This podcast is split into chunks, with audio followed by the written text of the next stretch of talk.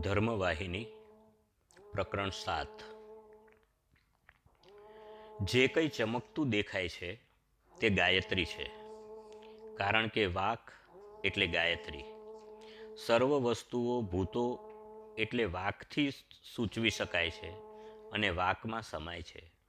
વાક એટલે વાણ અગર અવાજ.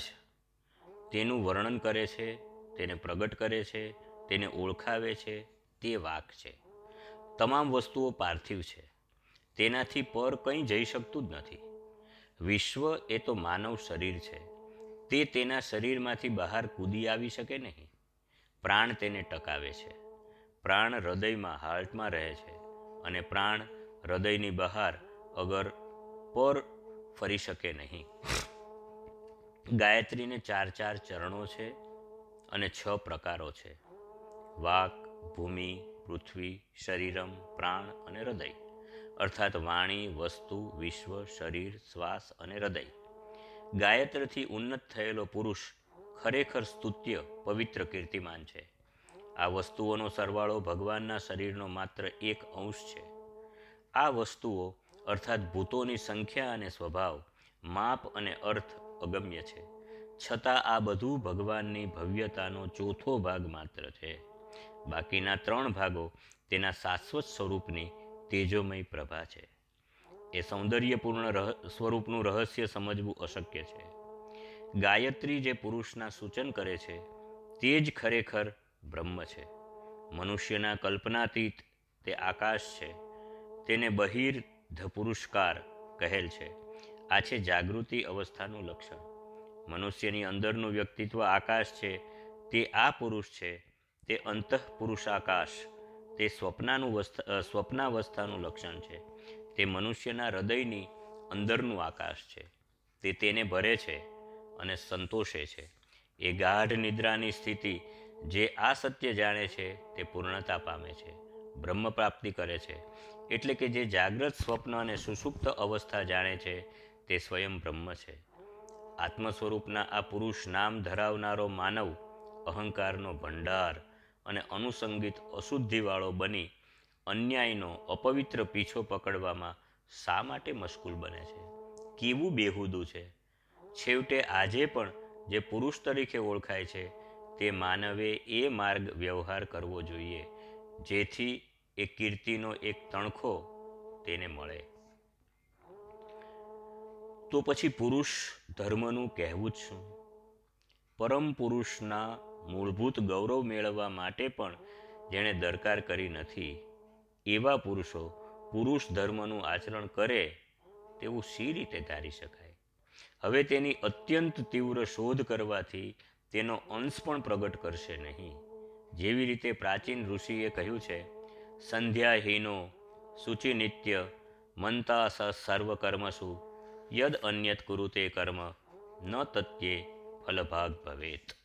એટલે કે જ્યારે દ્વિજ સંધ્યા પૂજાનો ત્યાગ કરે છે, તેની અધોગતિ થાય છે. સર્વ શ્રુતિઓ પણ તેવું જ કહે છે. તેઓ સંધ્યા પૂજાની બેદરકારી કરે છે. તેને બીજી કોઈ પણ વિધિપૂર્વકની ક્રિયા કરવાનો હક નથી. કારણ કે પ્રાચીન સમયના ઋષિઓએ ઘણા વર્ષો સુધી સંધ્યા પૂજા કરી, પરિણામે તેઓને દીર્ઘાયુ, પ્રતિષ્ઠા, કીર્તિ અને જ્ઞાન પ્રાપ્ત થયા. ઉપરાંત દિવ્યતાના તેજ સંપાદન કર્યા. મનુએ પણ આ વાત કહેલી છે તેથી ગમે તે દ્રષ્ટિએ જોઈએ તો જણાશે કે જેણે ગાયત્રીના ચિંતન મનન કર્યા નથી, તે બ્રાહ્મણ પદવી પ્રાપ્ત કરી શકતો નથી. અહીં જે સંબંધથી બ્રાહ્મણનો ઉલ્લેખ થાય છે, તે તો અલબત્ત તે વ્યક્તિ છે જેણે બ્રહ્મત્વ પ્રાપ્ત કર્યું છે. બ્રહ્મોપ બ્રહ્મોપનાસ, ઉપાસનાથી વિશુદ્ધ થયો છે. બ્રહ્મ ઉપાસના એટલે બ્રહ્મના અખંડ ચિંતન જેણે કર્યા છે તે. બ્રાહ્મણ છે. આ શબ્દને જાતિ સાથે, વગર ધર્મ સાથે કોઈ નિસ્બત નથી. પરંતુ જેને બ્રાહ્મણ નામ વારસામાં મળ્યું છે, તેને શિરે સંધ્યા પૂજા અને ગાયત્રી પ્રતિ આસક્તિ હોવાની વિશિષ્ટ જવાબદારી છે. સંધ્યા એટલે ખરેખર શું? સમ એટલે સારું અને ધ્યાની ઉત્પત્તિ ધ્યાનમાંથી થઈ છે. તેથી સંધ્યા એટલે સારું, સુયોગ્ય ધ્યાન. અથવા પ્રભુનું પ્રબળ ચિંતન. પરમ તત્વ પર મનને કેન્દ્રિત કરવું એનું નામ સંધ્યા. માનસિક ક્રિયાઓ પર સંયમ કરવો એટલે સંધ્યા. ખરું ને? સંયમની એ પ્રક્રિયાના સાફલ્ય માટે ગુણોના અવરોધો પર વિજય મેળવવો આવશ્યક છે. આ ગુણો છે ત્રિવિધ સત્વગુણ, રજોગુણ અને તમોગુણ. જ્યારે કુદરતી આવેગના આ પાસાઓ પ્રાધાન્ય મેળવે છે અને તેની ખાઈઓમાં ખેંચવા પ્રયત્ન કરે છે, ત્યારે તેના પ્રવાહમાંથી ઉગરવા માટે ભગવાનને પ્રાર્થના કરવી જોઈએ. પ્રભુ પંથે વળેલા માનવનું આ પ્રથમ કર્તવ્ય છે. કુદરતનો એ નિયમ છે કે પ્રાતઃકાળ સત્વગુણનો સમય છે, મધ્યાહનકાળ રજોગુણનો સમય છે અને સંધ્યાકાળ તમોગુણનો સમય છે. પ્રાતઃકાળે મન સુખ નિદ્રામાંથી જાગે છે ત્યારે ઉશ્કેરાટ અને દુઃખ દર્દમાંથી મુક્ત હોય છે. પરિણામે મન શાંત અને સ્વચ્છ હોય છે. તે વખતે મનની આવી દશામાં પ્રભુનું ધ્યાન બહુ જ ફળદાયી છે. તે સર્વ કોઈ જાણે છે. પ્રાતઃ સંધ્યા આ ઉદ્દેશથી કરવાનો આદેશ છે. પરંતુ આ લક્ષણથી અજ્ઞાત મનુષ્યો વૈદિક ક્રિયાઓ અંધ બની યંત્ર રૂપે કરી જાય છે. એવું માને છે કે આપણા પૂર્વજોએ નિયમો કર્યો છે. માટે કરવું. એટલે તેનો અંદરનો અને વધુ ગૂઢ અર્થ સમજ્યા પછી સંધ્યા પૂજા કરવી એ મનુષ્યની બીજી ફરજ છે. જેમ જેમ દિવસ વધતો જાય છે, તેમ તે મનુષ્યમાં રજોગુણ ભરાતો જાય છે. આ રજોગુણ સ્વભાવને ચંચળતાપૂર્વક કાર્યાન્વિત કરે છે. તે વખતે મનુષ્ય તેના રોજિંદા કામ અને પરિશ્રમના ક્ષેત્રમાં પ્રવેશ કરે છે. બપોરનું ભોજન લેતા પહેલાં તેને ભગવાનનું ચિંતન ફરી કરવા સૂચના મળે છે અને તેના કામ અને પરિશ્રમ તથા તેના ફળો સ્વયં ભગવાનને સમર્પણ કરવા આદેશ મળે છે. આવા ભક્તિભાવ ભર્યા ઉપકારના સંસ્મરણોની ક્રિયા કર્યા પછી તે ભોજન લેવાનો પ્રારંભ કરી શકે. આ અર્થ છે મધ્યાહન હિકમનો મધ્યાહન સંધ્યા પૂજાનો. આવી વૈદિક ક્રિયાથી રજોગુણ કાબૂમાં રહે છે અને સત્વગુણ તેને દબાવે છે. આ છે મનુષ્યની ત્રીજી ફરજ. પછી મનુષ્ય ત્રીજા સ્વભાવથી ઘેરાયેલો છે, જે તાપસ છે. સંધ્યા ઉતરે છે ત્યારે તે જલ્દી ગરભેગો થઈ જમે છે, તેને ઊંઘાવવા લાગે છે. પરંતુ હજી એક કર્તવ્ય તેની રાહ જોઈ રહેલ છે. ખાવું અને ઊંઘવું એ તો આળસુ અને નિરુદ્યમીનું નસીબ છે. જ્યારે આ અધમાધમ તમોગુણ તેનું રાજ્ય જમાવવાની ધમકી આપવા લાગે છે. ત્યારે મનુષ્ય પુનઃ પ્રાર્થના પ્રસ્થાપિત કરી તેના બંધન દોરમાંથી બચવા માટે વિશિષ્ટ પ્રયાસ કરવો પડે છે.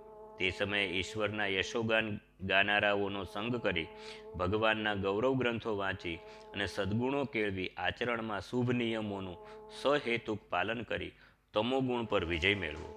આ છે સાયમ સંધ્યાનો આદેશ. તેથી વિચારશૂન્ય નિદ્રામાંથી મન બહાર આવે છે, ત્યારે તેને યોગ્ય રીતે કેળવી અને સમજાવવાની આવશ્યકતા છે. ધ્યાનમાં સુખ અને બાહ્ય જગતના વિસ્મરણનો આનંદ રોજિંદા જીવનની નિદ્રા દ્વારા મળતા સુખ કરતાં વધુ સુંદર અને વધુ શાશ્વત છે. એવો મનને અનુભવ કરાવવો જોઈએ. આવું સુખ અને આનંદ સર્વ કોઈ અનુભવી શકે, મેળવી શકે છે. વિવેકથી આ વાત હૈયે ઉતરી જશે. મનુષ્યની આ ચોથી ફરજ છે. માનવ જીવે છે ત્યાં સુધી, ત્રિકાળ સંધ્યા કરે છે. તે સર્વશ્રેષ્ઠ પ્રકારનો છે. તે સર્વદા યશસ્વી છે. તેની તમામ મનોકામના પૂર્ણ થાય છે. તે જીવતા જ મુક્તિ પામે છે. તે છે જીવન મુક્ત. પાળવાના નિયત કર્મો, પૈકીનું સંધ્યા પૂજા કર્મ રોજના વ્યવહારનું એ વૈદિક કર્મ છે. એવી જ માન્યતાથી તે કર્મ જ થાય, તે બદલ ખૂબ સાવધ રહેવું જોઈએ. તેના લક્ષણો બદલ જાગ્રત રહીને તેનો આંતરિક અર્થ સમજીને સંધ્યા પૂજા ચાલુ રાખવી જોઈએ. ગાયત્રી મંત્રની ભાવના સંપૂર્ણપણે સમજવી જોઈએ. તેમાં બતાવેલ આત્મ સ્વરૂપ અને પોતાના સ્વરૂપમાં સમાનતાનો અનુભવ થવો આવશ્યક છે. જેઓ ગાયત્રીના અર્થ જાણતા નથી તેવો જ ગાયત્રીની અવહેલના કરશે. મનુએ આ જ વાત પર વિશેષ ભાર આપેલો છે. એટલું જ નહીં, ગાયત્રી તો બ્રાહ્મણોનો પ્રાણ છે, એવું કહેલું છે. તે તેનું એકલાનું જ કથન નથી, તે સત્ય છે. આધ્યાત્મિક ઉત્થાન માટે પ્રભુના ધ્યાનથી વધુ અસરકારક કઈ વસ્તુ છે? ધ્યાન મનુષ્યના મનને પ્રકાશિત કરી, બુદ્ધિનું પોષણ કરે છે. પાપવૃત્તિના વલણવાળા મત મતે ઉગરવામાં પ્રાર્થનાથી કઈ કઈ વસ્તુ વધુ ફળદાયી અને સહાયક છે? સદગુણોની પેદાશ સિવાય માનવ માટે બીજી વધુ સારું કોઈ બખ્તર નથી. મનુ કહે છે કે જ્યાં સુધી બ્રાહ્મણ ગાયત્રીના અર્થોથી પ્રેરિત થઈ અને ગાયત્રીને પકડી રાખે છે, ત્યાં સુધી તેનું પદ તે કદી ગુમાવતો નથી. તે કહે છે કે યદી વેદાભ્યાસના અધ્યયન કરવામાં તે નિર્બળ હોય તો તો તેણે અંતકાળ સુધી ગાયત્રીને વળગી રહી. તેના ગાન તો કરવા જ જોઈએ. સ્મૃતિ પણ કહે છે કે ગાયત્રીથી વધુ વૈભવશાળી બીજો કોઈ પણ ખજાનો નથી. વિશ્વના સર્વ કાર્યો આત્મબળથી થઈ શકે છે. તે બળને મજબૂત કરવાનું, આંતરિક બળને મજબૂત બનાવવાનું કામ જો ગાયત્રી કરે છે, તે બેદરકાર બન્યા વિના ખરે વખતે સાવધાનતાથી તેના અનુષ્ઠાન કરવા જોઈએ. શરીરના વિકાસ માટે પવિત્ર સાત્વિક ખોરાકની જરૂર છે. માનવના ભાવના સ્વરૂપે અંદરનો પ્રકાશ ફરીથી ભરવા માટે સૂર્યના તેજ મેળવવા જોઈએ છે. જ્યારે આત્મબળ ઓગળે છે, ત્યારે ફળપ્રદ માર્ગ પ્રતિ જ્ઞાન અને ઇન્દ્રિયો ગતિમાન બને છે. જ્યારે આત્મબળનો ક્ષય થાય છે, ત્યારે જ્ઞાનેન્દ્રિયો વિફળ થાય છે. તમે પણ નિષ્ફળ બનો છો. તેથી યદિ સૂર્યના તેજ સમયસર ખેંચી લેવાય તો યોગ્ય ઋતુની તે વાવણી બનશે અને તેનો પાક નિશ્ચિત ઉતરશે. સૂર્યોદય થાય અને વિશ્વ તેના પ્રકાશમાં સ્નાન કરે, ત્યારે અંધકાર અકળાઈને સંતાઈ શકે. જ્યારે તમારી જાતમાં પ્રકાશ ભરાય, ત્યારે દુઃખ દિલ, દિલગીરી ટકી શકે. સ્વયં બ્રહ્મના આદિ કારણમાંથી બળ પ્રાપ્ત કર્યું હોય, પછી બળહીનતા ક્યાંથી હોઈ શકે? સર્વ સાધકો માટે આપણી પ્રાચીન મહાનુભાવોએ આ પ્રક્રિયાના સંકેતો બતાવ્યા છે. શીખો અને આચરો. આ માર્ગનું સત્ય સ્વાનુભવથી જ સમજી શકશો. ઉપનયન સંસ્કારનો શું હેતુ છે? તે દિવસે તમને કયા મંત્રની દીક્ષા દેવાય છે? તે વખતે તે એકલો મંત્ર શા માટે શીખવવામાં આવે છે? બીજા ગહન મંત્રોને તેટલી મહત્તા શા માટે આપવામાં આવતી નથી? આના પર વિચારશો તો જણાશે કે ગાયત્રી મંત્ર મંત્રોનો સમ્રાટ છે. તમને વૈદિક વિધિ પણ નવા અર્થમાં ચળકતી દેખાશે. તેના નિયમો અને મર્યાદાઓ સંપૂર્ણ સહેતુક લાગશે. પ્રાચીન લોકના કર્મો અને ક્રિયાઓ આવશ્યક દેખાશે. જો તમે આ લાક્ષણિકતા જાણવા પ્રયાસ નહીં કરો, તો તમારી મનસ્વી વિચારણા જેમ દોરશે તેમ તમે તેના અર્થ કરશો અને જીવન કર્તવ્યમાંથી છૂટવાની બારીઓ અને યુક્તિઓ શોધવામાં પડી જશો. તમે અન્યાય અને અધર્મની જાળમાં પટકાઈ જશો. ગાયત્રી શબ્દનો સાચો અર્થ શું છે? આજે આવું જાણવા કોઈ પ્રયત્ન કરે છે ખરો? એ શબ્દ દેવી યા તો મંત્ર માટે વપરાયો છે. ગાયત્રી એટલે ત્રરક્ષે એવું છે. ગાયોને, ઇન્દ્રિયોને, પ્રાણોને વાણીના આરંભથી ગાયંતમ ત્રાયતે યસ્માત ગાયત્રી તેન તત્પ્યતે એટલે કે જે તેના ગાન કરે છે અથવા આદર કરે છે અને તેના પુરસ્ચરણ કરે છે, અગર ચિંતન કરે છે, તેને ગાયત્રી કહેવાય છે. વિશ્વામત્ર જેવા રાજર્ષિએ બ્રહ્મર્ષિ બનાવનારો એ પવિત્ર મંત્ર છે. વેદ માતા જે કોઈ તેના આરાધન કરે છે, તેને તમામ વરદાનો પ્રસાદ આપે છે. બ્રાહ્મણોમાં અને ધર્મસૂત્રોમાં એ મહાદેવીને યશસ્વી શબ્દોથી વર્ણવી છે. જો તમે આ સમજશો, તો વિના સહાય તમે તેને પામી શકશો. આવા ગૂઢ રહસ્યો ભરેલો ધર્મ આજે તર્કનો વિષય બની ગયો છે. તેને મનસ્વી રીતે વિવિધ તુચ્છ ભાવે તેના નિરૂપણ કરાય છે. તેથી તો ધર્મનું પતન થઈ રહેલું છે. તેથી સનાતન ધર્મની સ્થાપના કરી સજીવ કરવાની અત્યંત જરૂર છે. આત્મસત્ય પર ધર્મ નિર્ધારિત છે. તે સત્યના સ્વાભાવિક નિરૂપણના નિયમોને ફરી જીવંત કરવા મહત્વની વસ્તુ છે. એવું નહીં થાય તો ઓળખી શકાય તેવા અર્થો બદલાઈ જશે અને વ્યક્તિઓની વિચિત્ર વિચારણા વ્યવહારમાં વણાઈ જશે. ગમે તેવો પ્રકાર હશે, છતાં પ્રત્યેક કાર્યને ધર્મનો સિક્કો લાગશે.